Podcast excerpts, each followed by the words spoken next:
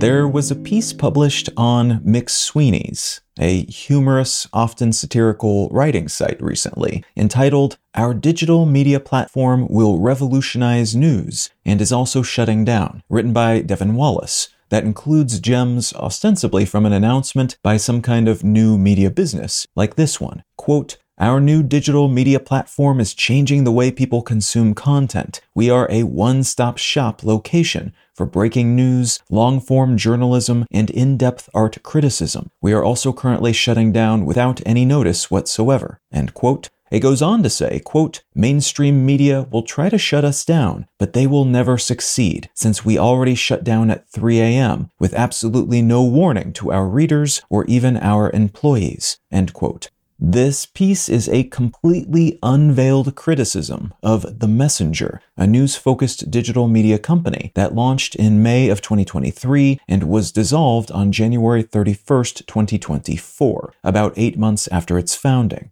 It was started by 70 something Jimmy Finkelstein, the former owner of The Hill, a DC based politics and policy oriented publication that he bought in 2012, which was then acquired by another media company in 2021, who said he wanted to start the Messenger for legacy purposes, and which he raised $50 million to fund before scooping up the assets of another new online media company, Grid News, and hiring a bunch of well known writers and journalists from other publications, promising higher than usual for the industry wages for the 150 employees it hired for its launch, and that number was doubled to around 300 within a handful of months. The messenger was then unceremoniously shut down, the company's staff learning about its collapse and their layoffs from other publications reporting on the matter, many of them suspecting a closure, though, when their Slack conversations were suddenly shut down and their connections to the company, company emails, insurance, and the like all stopped functioning or simply shut them out. Company leadership, including Finkelstein, had bragged that the messenger would defy the slow motion collapse the rest of the news media world was experiencing, with few exceptions, because it would expand aggressively and publish constantly, increasing employment to 750 people and earning $100 million in annual revenue on the back of 100 million unique monthly visitors by 2024. That did not happen. It did achieve 100,000 unique daily visitors shortly after launching, but it was only able to earn about $3 million in total revenue by the waning days of 2023, and it burned through cash faster than its competitors. That $50 million in funding had dropped to around $1.8 million in the bank from May to December of 2023, and the sudden closure seemed to be an effort by company leadership to cut their losses, though the explosion of activity and sum of money invested, followed by such a rapid decline and disappearance, has earned the messenger and those involved in its sudden shutdown the reputation for having invested in one of the most spectacular collapses in online news media history, which is saying something. What I'd like to talk about today is the broader online news media industry, the challenges this industry faces, and how those challenges are shaping what's happening now and what's likely to happen next.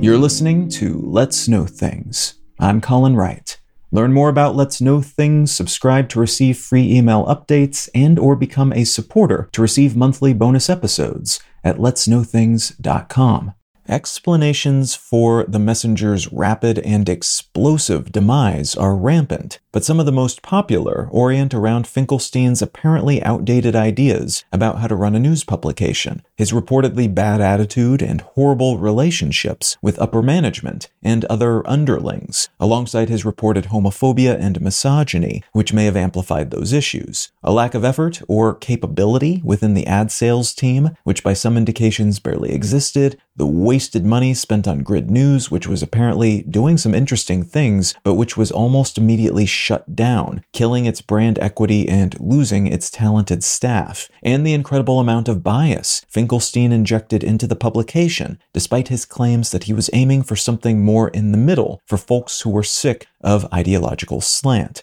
It's also been claimed that talented journalists were forced to work in content farm conditions, churning out dozens of clickbait caliber stories a day, and that Finkelstein and his cronies were basically accustomed to failing up their entire lives, and thus were caught off guard when their out of touch, but to them brilliant assessment of what was going wrong in the news media world today proved to be not just wrong, but company destroyingly wrong. And that then led to a frantic attempt to merge with the LA Times, which was also spiraling, that was destined to fail, and a series of other smaller decisions that TV editor and culture writer Liam Matthews memorably called ineptitude bordering on cruelty. Some post death assessments, though, have supported implicitly, if not explicitly, some of the excuses provided by Finkelstein himself, pointing at the larger winds of change within the industry and blaming those ebbs, flows, and disruptions for part of the failure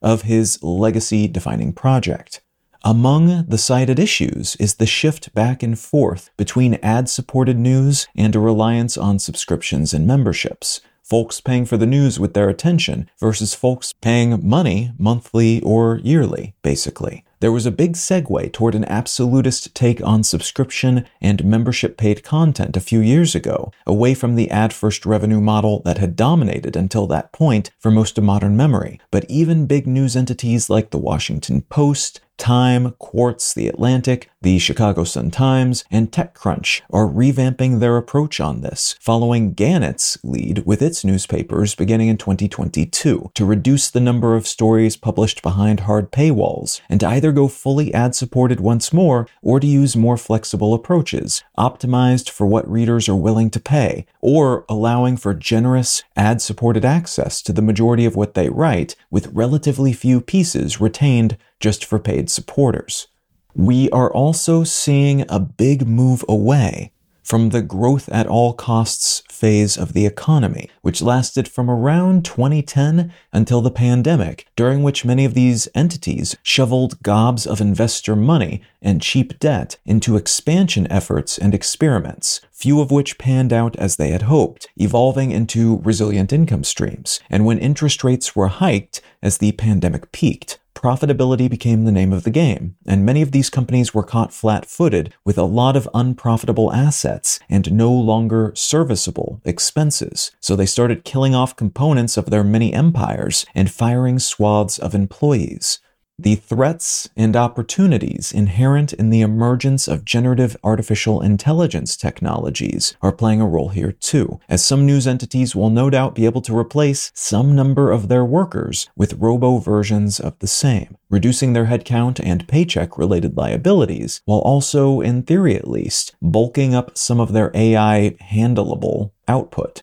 The degree to which this will be true has yet to be seen, but there have already been some early deals between relevant entities, including one recent deal for which Semafor will be paid by Microsoft and OpenAI to use their generative AI tools to help their journalists curate news via a tool called Signals, which in practice is similar in many ways to the news streams you already see all over the web today, with a big headline, an image, a summary of what happened, and some supplementary links to longer reads. The idea is that someday this type of tool might be ubiquitous. Each news entity with their own spin on the concept, managed by their own AI systems. But these rundowns and curated feeds also serve as a jumping off point for the rest of the media entity's content, and that is likely to become increasingly the case which is something that could change the way they publish and monetize substantially if it goes as planned all of which is leading to waves of layoffs, the industry experiencing what's been called a bloodbath, and even long lauded brands like Sports Illustrated and Pitchfork are shutting down or becoming merged or stranded assets, their owners struggling to find a way to keep them solvent until they can figure out a business model that works in whatever this new stage of journalism and online publishing turns out to be. By one estimate, 538 journalists were laid off from US based news publications in January of 2024 alone, not counting the 300 or so people laid off from The Messenger. And that's following more than 3,000 in 2023 and more than 16,000 in 2020. Some entities have announced that further firings are impending this year, and quite a few of the ones that have remained silent so far are on death watch, possibly following in the messenger's wake, collapsing entirely because they were not able to figure out a way to keep existing in this new, still emerging paradigm. Part of the issue with the membership and ads component of this conversation, which are the two ways most news publications are funded, is that there is an increasing focus on algorithmic search and information discovery on the internet, which basically means rather than someone going to a news entity they like, going to their actual website and perusing their offerings and clicking around to different stories from that main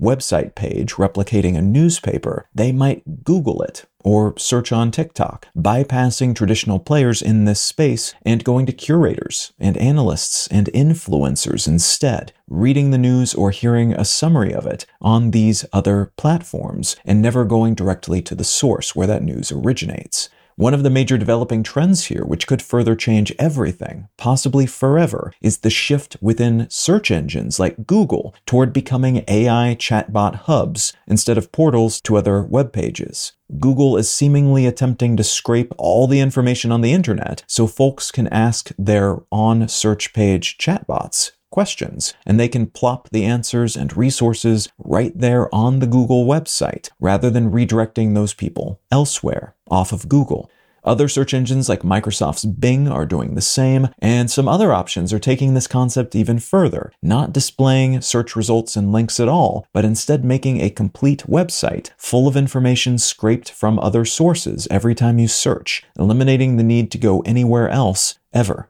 This dramatically changes the math for everyone who makes a living from ads because folks no longer have to go to their pages and view their ads, which is what generates revenue for the site in order to get the information they paid to produce. And it impacts membership and subscription income as well because why would folks pay for such things when they can just get it for free via Google or some other AI powered search engine? What we are seeing now, then, is a partial reflection of what is happening elsewhere throughout the economy, as everything recalibrates toward the interest rate and technological reality in which we find ourselves today. But it's also possibly a preview of what comes next, as a variety of additional factors, more focused on media and news media in particular, continue to hamstring the entities running the companies in this space, allowing a few, like the New York Times and The Guardian, and quite a lot of right leaning editorial focused entities, to flourish, but killing off basically everyone else during the transition, leaving us with far fewer and less diverse options, and an industry that does not seem to have a reliable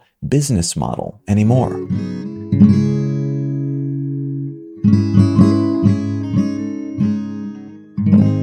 The book I'd like to recommend today is called The Coming Wave Technology, Power, and the 21st Century's Greatest Dilemma by Mustafa Suleyman. This book is essentially a rundown of some of the most interesting technologies that are partially here today, but a lot of which are still on the horizon, at least in their fully formed manifestations. So things like DNA printers, quantum computers, autonomous weapons, different sources of unlimited clean energy. And there are a lot of books like this. This one is especially interesting and thoughtful, though. It is written by the co founder of an AI company. And previously, he co founded another AI company called DeepMind. Which was scooped up by Google and remains one of the most influential entities in the AI world today. So he knows about the topics that are covered in this book, and he comes at it from the very thoughtful perspective of somebody working in this space and thinking through the applications of the very things that he's building.